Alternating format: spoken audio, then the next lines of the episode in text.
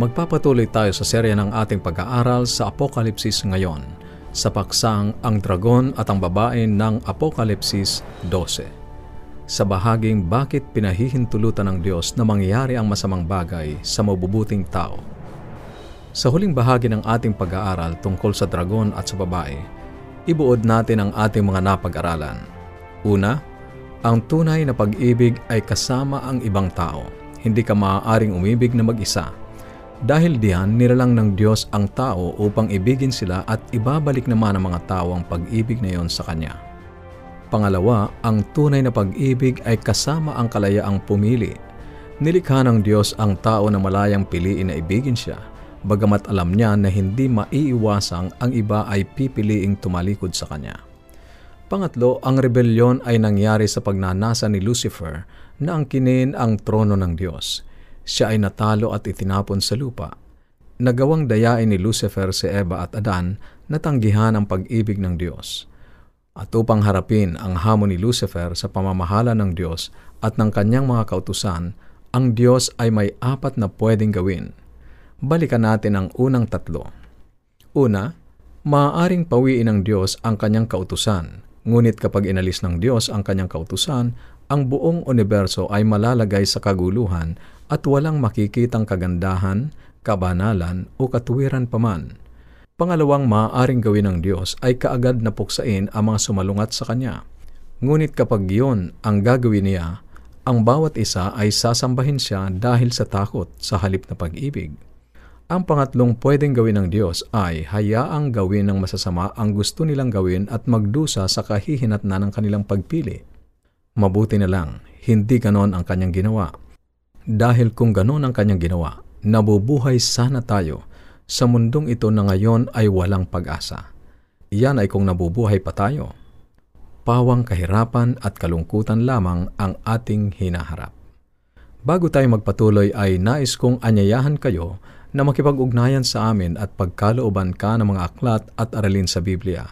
O kung ikaw ay may mga katanungan, tumawag o mag-text sa ating mga numero sa Globe 0917-5643-777 0917-5643-777 at sa Smart 0919 0001-777 0919 0001-777 at ang ating toll-free number 1-800-132 20196 1-800-132-20196. Maaari ka rin magpadala ng mensahe sa ating Facebook page facebook.com slash awr Luzon, Philippines. Facebook.com slash awr Luzon, Philippines. O dumalaw sa ating website www.awr.org www.awr.org Sa pagpapatuloy, alam ng Diyos na ang ilan sa atin, kung bibigyan ng pagkakataon ay pipiliing maglingkod sa Kanya. Nais niyang maligtas ang lahat hanggat maaari. Gusto niyang iligtas si Adan at si Eva. Ngunit kung ginawa niya, babalik sa kanya ang kanyang sinabi na sa oras na kainin ninyo ang bunga, kayo ay mamamatay. Kung kaagad niyang iniligtas si Adan at Eva, maaaring hamunin ni Satanas ang Diyos. Maaari niyang sabihin, Sinabi mo sa kanilang kapag sinuway nila ang iyong utos sila ay mamamatay, ngunit ngayon ay hinahayaan mo silang mabuhay. Sumuway din ako sa iyong kautusan. Kapag iniligtas mo sila, kailangang iligtas mo rin ako. Yan ang mahirap na kalagayan ng Diyos. Upang iligtas ang makasalanan, kailangang ipakita ng Diyos ang kanyang hustisya.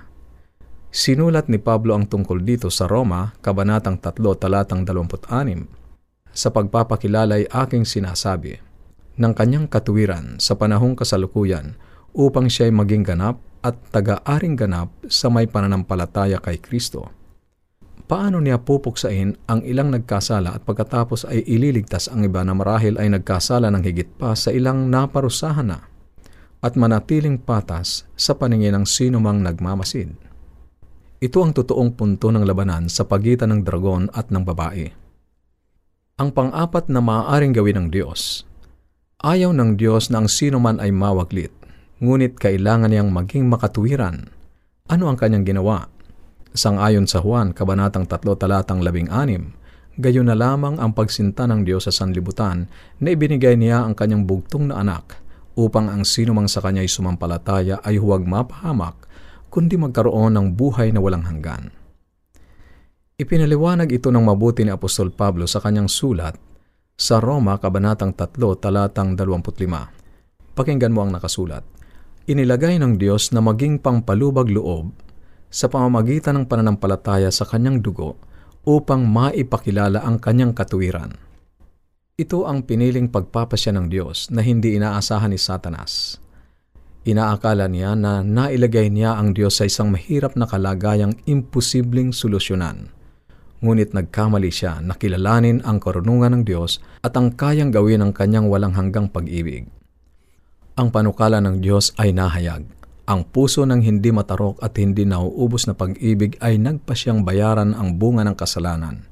Ipinadala ang kapalit upang mamatay para sa taong piniling tanggihan ang pag-ibig ng Diyos, upang ang tao ay maaring magkaroon ng pagkakataon na pumili muli at tanggapin si Heso Kristo bilang kanyang tagapagligtas at mabuhay. Ito ang uri ng pag-ibig na hindi maaabot ng ating unawa at tiyak ito ay higit sa kayang gawin ng sino man sa atin. Ngunit yan ang ginawa ng Diyos. Sinasabi ng iba, hindi ko kayang gawin yan. Nahihiya ako na tanggapin si Jesus bilang aking tagapagligtas. Kaibigan, mas nakakahiya ang naging kalagayan natin. Ngunit hindi ikinahiya ni Jesus na mamatay para sa atin. Isang madaling araw ay narinig ang alarma ng sunog sa isang lugar na wala pang departamento ng pamatay sunog. Ang mga tao ay tumatakbo sa iba't ibang direksyon, dala ang kanilang mga timba, walis at kung anumang kanilang madala na maaaring makatulong upang mapatay ang apoy. Ngunit masyadong huli na. Ang bahay ay nilamon na ng apoy. Ang mag-anak ay tumigil na sa pag-aapula ng apoy at malungkot na pinapanood na lamang ang kanilang bahay na tinutupok ng apoy kasama ang lahat ng kanilang ari-arian. At sa panahong iyon ng kawalang pag-asa, ang ama ng tahanan ay tumingin sa paligid upang bilangin ang kaanib ng sambahayan at kanyang natuklasan sa kanilang pagsisikap na maapula ang apoy, naiwan nila ang kanilang sanggol sa kuna sa itaas. Walang sino man ang kumarga palabas sa sanggol. Ang ina ay kaagad tumakbo mula sa kumpol ng mga tao papasok sa bahay upang kunin ang bata Ngunit siya ay hinawakan nila upang pigilan siya sa pagpasok sa nasusunog na bahay. Ang apoy ay nasa hagdan. Hindi na nila kakayaning mailigtas ang bata ngayon. Ngunit ang tunay na pag-ibig ay hindi nakakaalam ng hulina at panganib.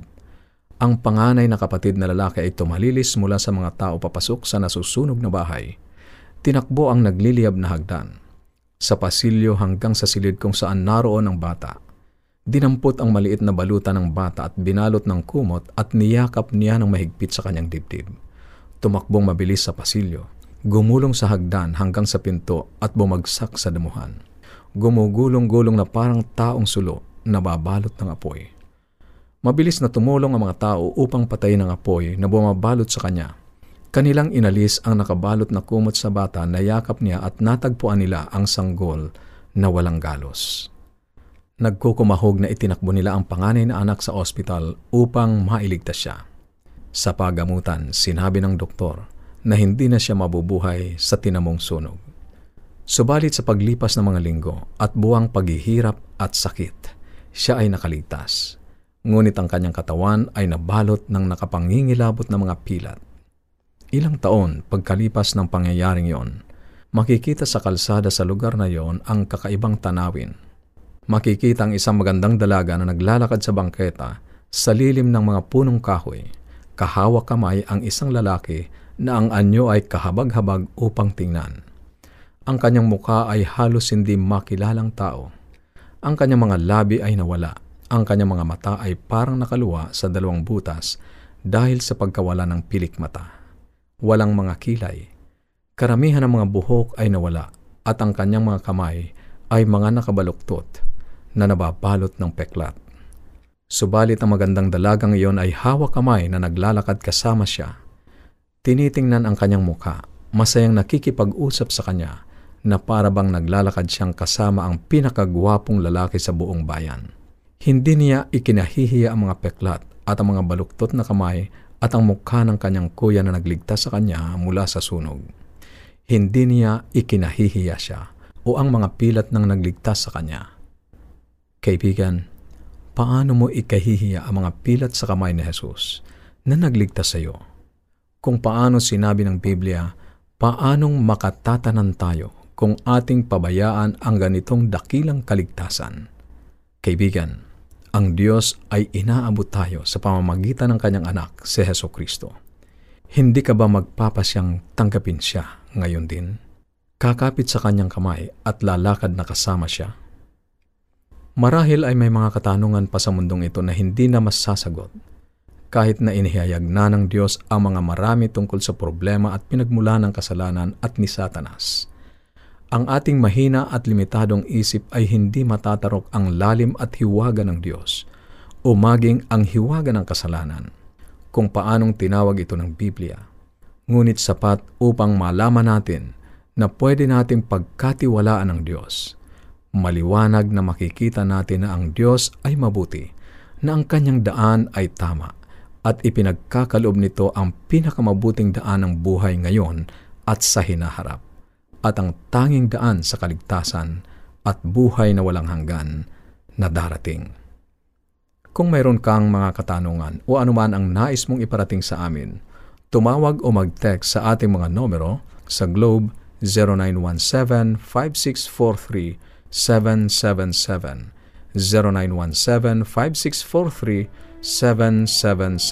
at sa Smart 0919-0001-777 0919-0001-777 at ang ating toll-free number 1-800-132-20196 1-800-132-20196 Maaari ka rin magpadala ng mensahe sa ating Facebook page, facebook.com slash awr Luzon, Philippines, facebook.com slash awr Luzon, Philippines, o dumalaw sa ating website www.awr.org www.awr.org Sa susunod, bubuksan natin ang orihinal na propesiya ng Diyos na ibinigay doon sa halamanan ng Eden. Paanong sa huli ay dudurugin ng binhi ng babae ang ulo ng ahas at dalhin sa atin ang walang hanggang kapayapaan. Tutuntunin natin ang pangakong iyon sa ating pag-aaral, ang Israel ng Diyos sa propesiya.